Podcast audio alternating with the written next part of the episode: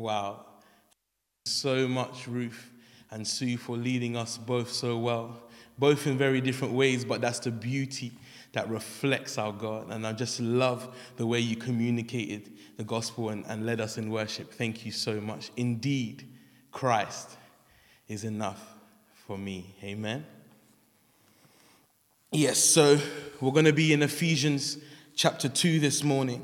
But just before I start, um, I thought it would be a bit bizarre for me to speak without mentioning the, the announcement that went out this week. Um, this Sunday for me is a very emotional Sunday. Um, this Sunday is going to be my last Sunday preaching in post. Um, and it's just been, it's, it's been a journey. It's been a journey to say the less. But it's been amazing to know you guys. It's been amazing to, to meet you guys and, and, and to journey with these amazing elders, pastors, and admin team. You know, I, absolutely love them. They've been so good and so loving to me, and I honor you guys. I honor the elders. I honor Nathan and Amy, and I honor Claire, um, Ruth, and Rosalind. I call her Rosalind, the prophetess. Come on. Um, it's been amazing, and, and I just want to honor you guys, and I have no doubt that you guys are going to do great things in the powerful name of Jesus. And so let's let's let's turn to to Ephesians chapter 2. Wow. I absolutely loved journeying with this. Every time I read it, it was like, pff, pff, pff, like explosion of revelations, and I had I have way too much notes, way too much that I want to say for the time, and so I'm I'm, I'm gonna have to, to to be really intentional with, with what I say today, and not to take too much time, but just a bit of, a background. I love the way this scholar described Ephesians chapter 2. He said that Ephesians chapter 2 is like a spiritual biography. He takes, he takes us on a journey and he takes the church of Ephesus on a journey of how they were before Christ and onto what Christ desires and, and Christ's goodness and Christ's salvation and what eternally what will happen also, but then also the unity that he wants in Christ. And so the, the book of Ephesians really has two headings, and the first one is salvation by grace through faith, and that's really on, from verses 1 to 10. And the second is unity and peace of Christ, hallelujah, which is from verses 11 to 22, which is the end. And so the, Salvation through, by grace through faith really has two subheadings, which I will break down, and they are helplessness and hopelessness without Christ, and hope in Christ. And then the, the third has three subsections, which is unity of Christ's people, peace with God, and the implications of our peace with people and with God. So we're going to get straight into it. And so, verses 1 to 4, we see that Paul first begins by, by explaining where we were pre Christ, who we are pre Christ. And he says, I love the way, just before I break that down, I love the way this scholar says the most vital part of a man's personality, the spirit, is dead to the most important factor in life, which is God. So, the most important aspect of man, which is our spirit, is dead to the most important aspect of life God Himself. You see, we were created for Him and for His pleasure. Hallelujah. And so Paul reminds the church in Ephesus what they were pre Christ. Now you may be thinking, what is that? And we understand what that is from verses 1 to 4. Please, please read it in your own time, verses, read the whole book, the whole um, chapter. But he says that we were dead in sin and dead in trespasses. Now, just to explain what sin is, sin is going, is doing wrong in our thoughts, in our hearts, and in our actions. In our thoughts, in our heart, and in our actions. So it's doing wrong in our thoughts, in our hearts, and our actions. And trespasses is violating the command of God. So God has a command. Who knows that God has a command? And it's not our standard, it's not the human standard, but it's the standard of which God has placed on, on, on the earth because He's holy. His standard is, is right and it's just and it's what is right. And so um, dead in trespasses means that we were not following the commands or, or, or, the guidelines or the rules of living that God has for us for our own good. And so Paul points it out that you were dead in sins and trespasses, and we were following the course of the world. We were following the prince of the power of the air. It also says in this, in this chapter that we were sons of disobedience. And, and he says that among whom we all once lived in the passion of the flesh. If you remember, we spoke about the book, in, in the book of Galatians, we spoke about that, that flesh and we spoke about that spirit.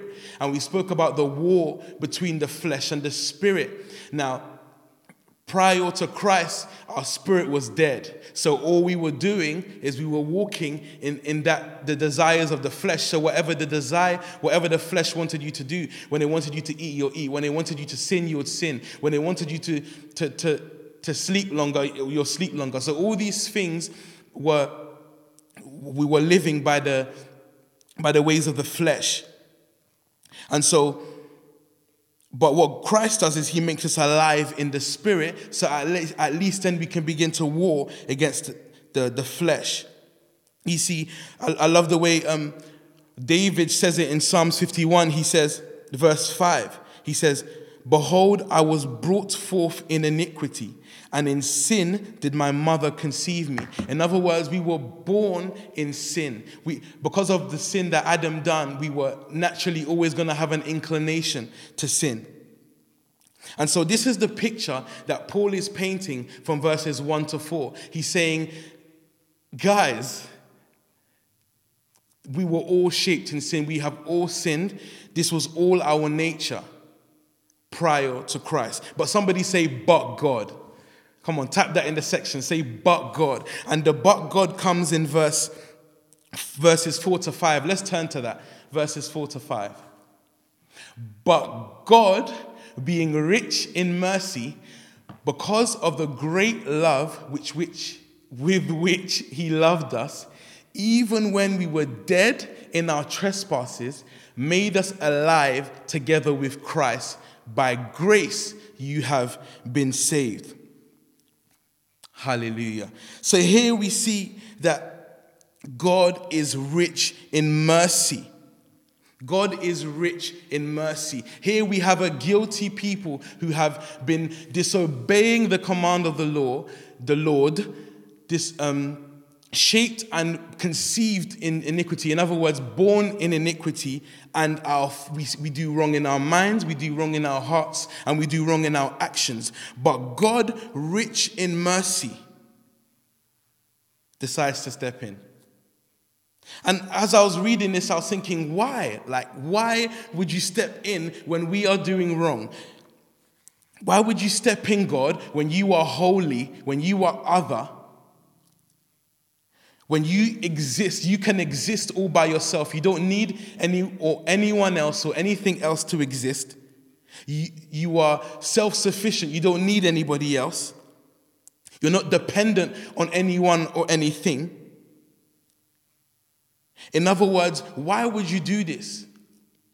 In other words, I'm going to put it plainly, He doesn't need us. So why would you do this, God? Why would you have mercy on the people that are doing wrong against you?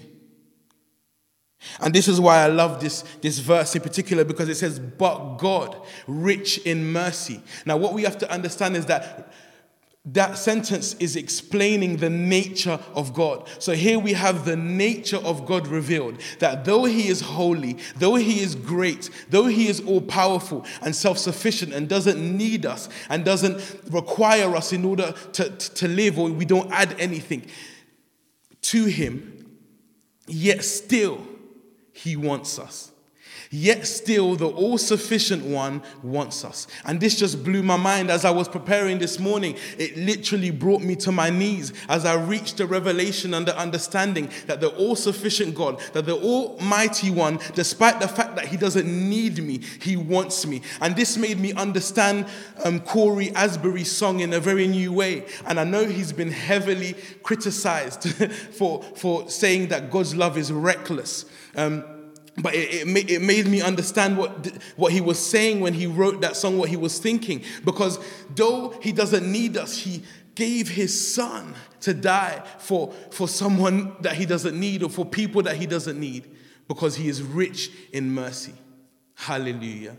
That's good news if I don't know what good news is, that, the, that he would have mercy on us. But here we have it doesn't just stop there. His mercy doesn't just stop there. Let's turn to verse 6. And it says, and raised us up with him and seated us with him in heavenly places in Christ Jesus. Let's just read that again.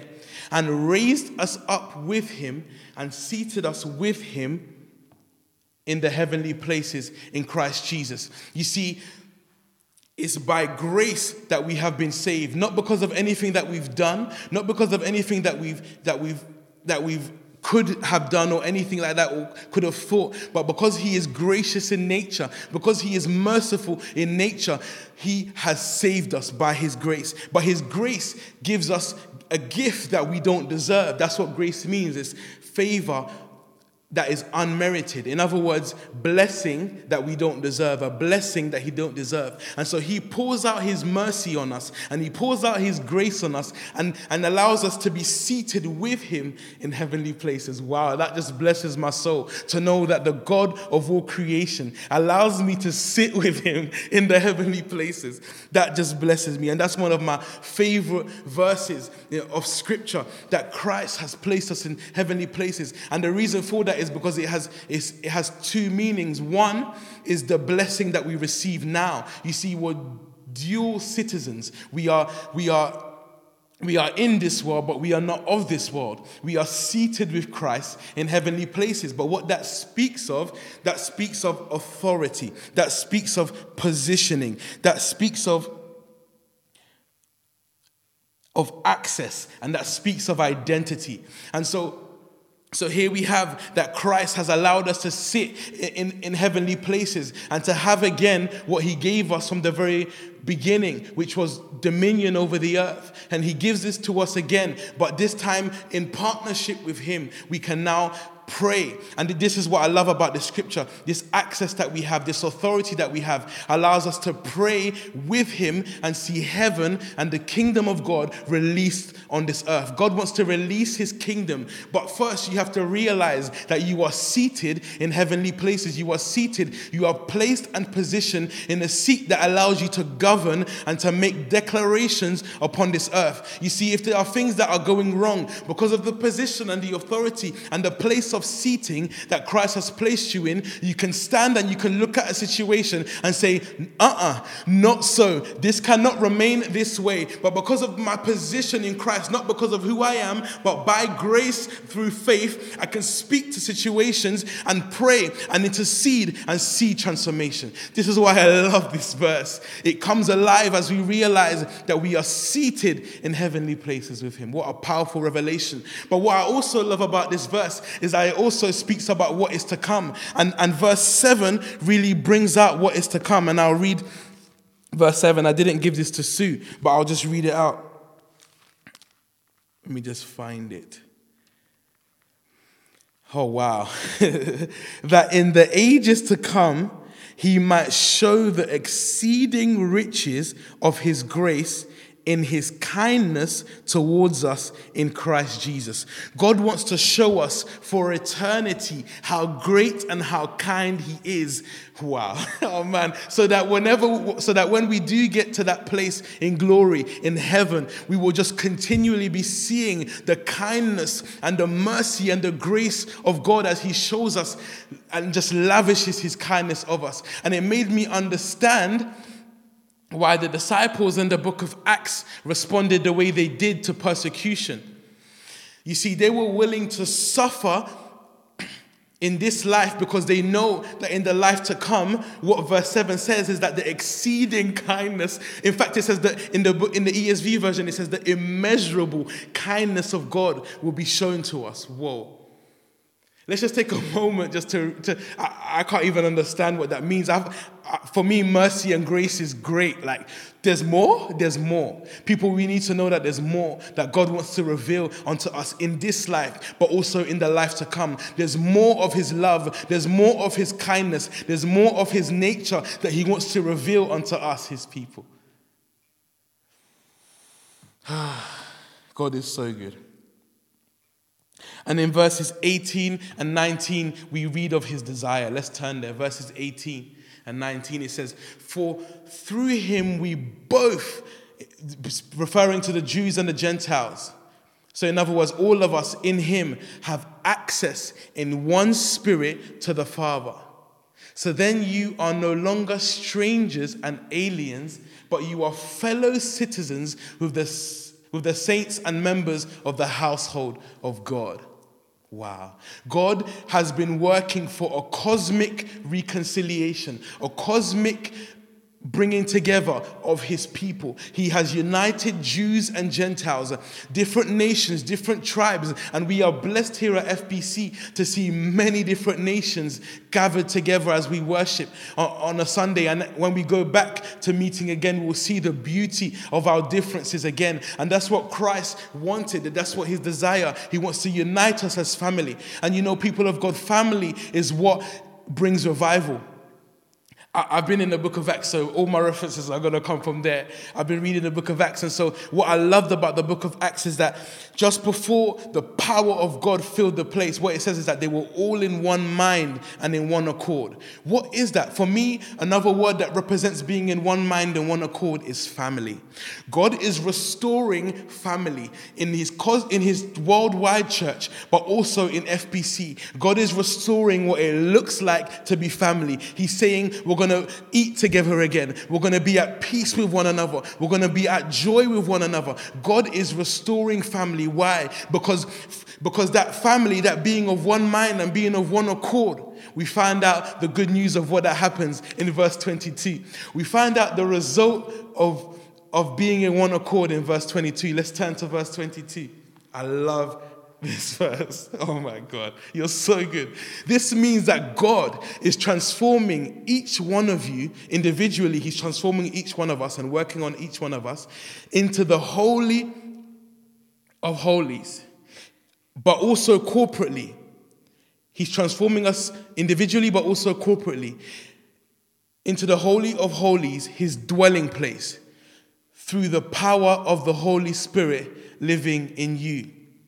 Now, I know I, I, I gave Sue that verse in the Passion Translation. But because I've been studying it in the ESV, that's why I got a bit confused there. So I'm just going to turn to the ESV and I'm going to read that verse again in the ESV. Just give my phone a moment while it loads.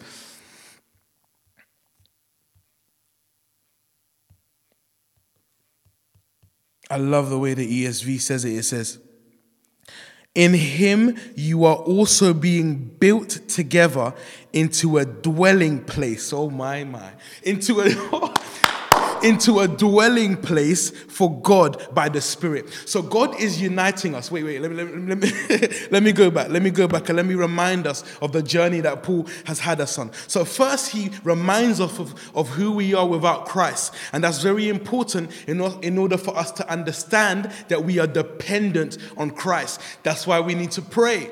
That's why we need to fast. That's why sometimes we need to, to go into times of solitude. What is, what is solitude? Just separating yourself for for, for an hour just to hear what God is saying and all these other spiritual disciplines so that He might transform us. But then we have the good news that He saved us and placed us in heavenly places, and that we have been born again. We have been regenerated. We have been made alive in Him. Ah, but it doesn't stop there. Then He promotes us into heavenly places.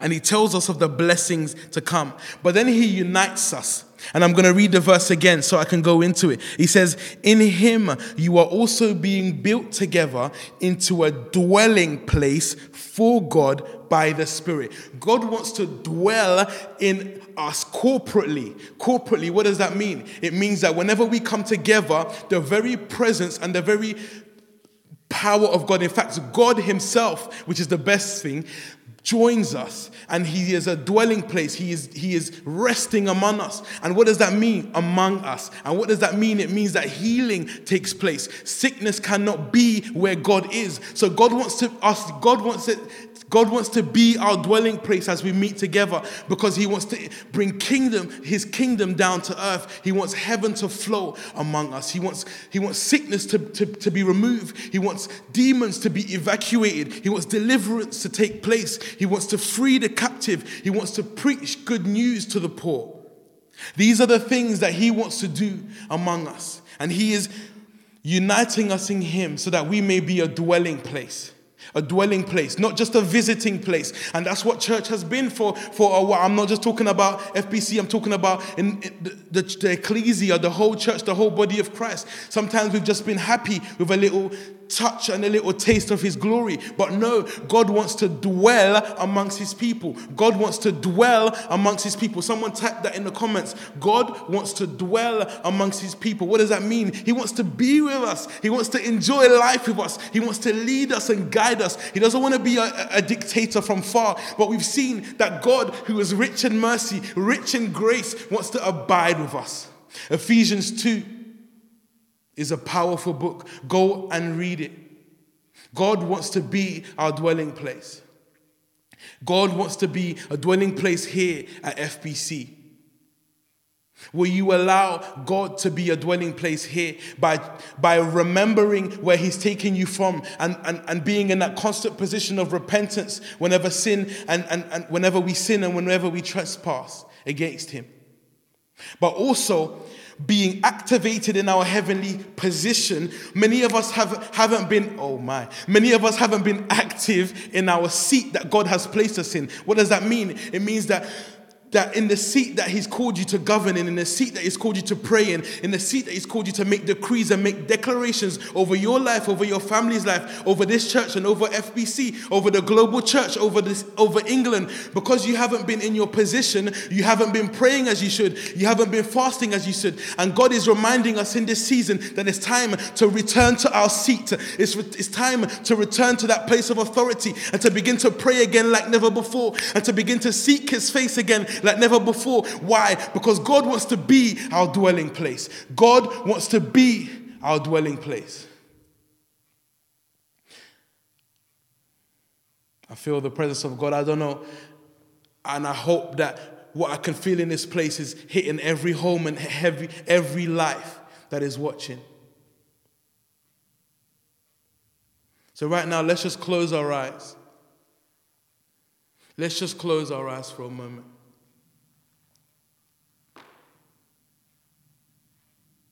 Father, we recognize that we are helpless, we are hopeless without you. We recognize that we have sinned, we have done wrong in our thoughts, in our heart, and in our actions. We have violated and we have disobeyed your law. But God, But you stepped in, rich in mercy, rich in kindness, rich in grace, to restore us unto you and to give us a position, my God, that is greater than us. Help us to go back to our knees. Help us to go back to fasting. Help us to go back to dependency on you because prayer is dependency on you. May we be a church, Father, both locally but globally. May we be a church that is dependent on you, that doesn't go a day without praying, that doesn't go a day without seeking your face, that don't go a day without worshiping and exalting your holy name, that don't go a day without reading your word.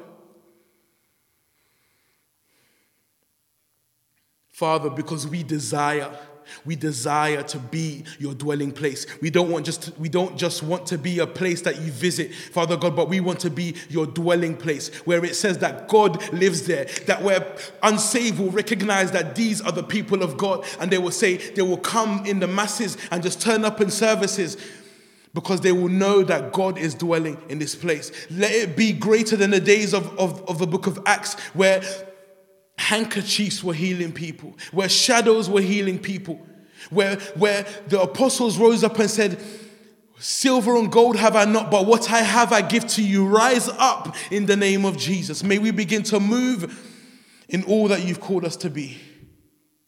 But most of all, God, may we be your dwelling place. Bring us back to you, Lord. Bring us back to the heart of worship. In the mighty name of Jesus. Amen. Amen. We're just going to turn back to Sue, and Sue's going to lead us again in worship. It's been a pleasure to be with you all this morning. And remember, please, remember where God has saved you from. Remember His mercy and His grace that's available even now. His mercy and His grace is available even now. It's available in your home, it's available to your family. Why? Because He wants you. It's as simple as that.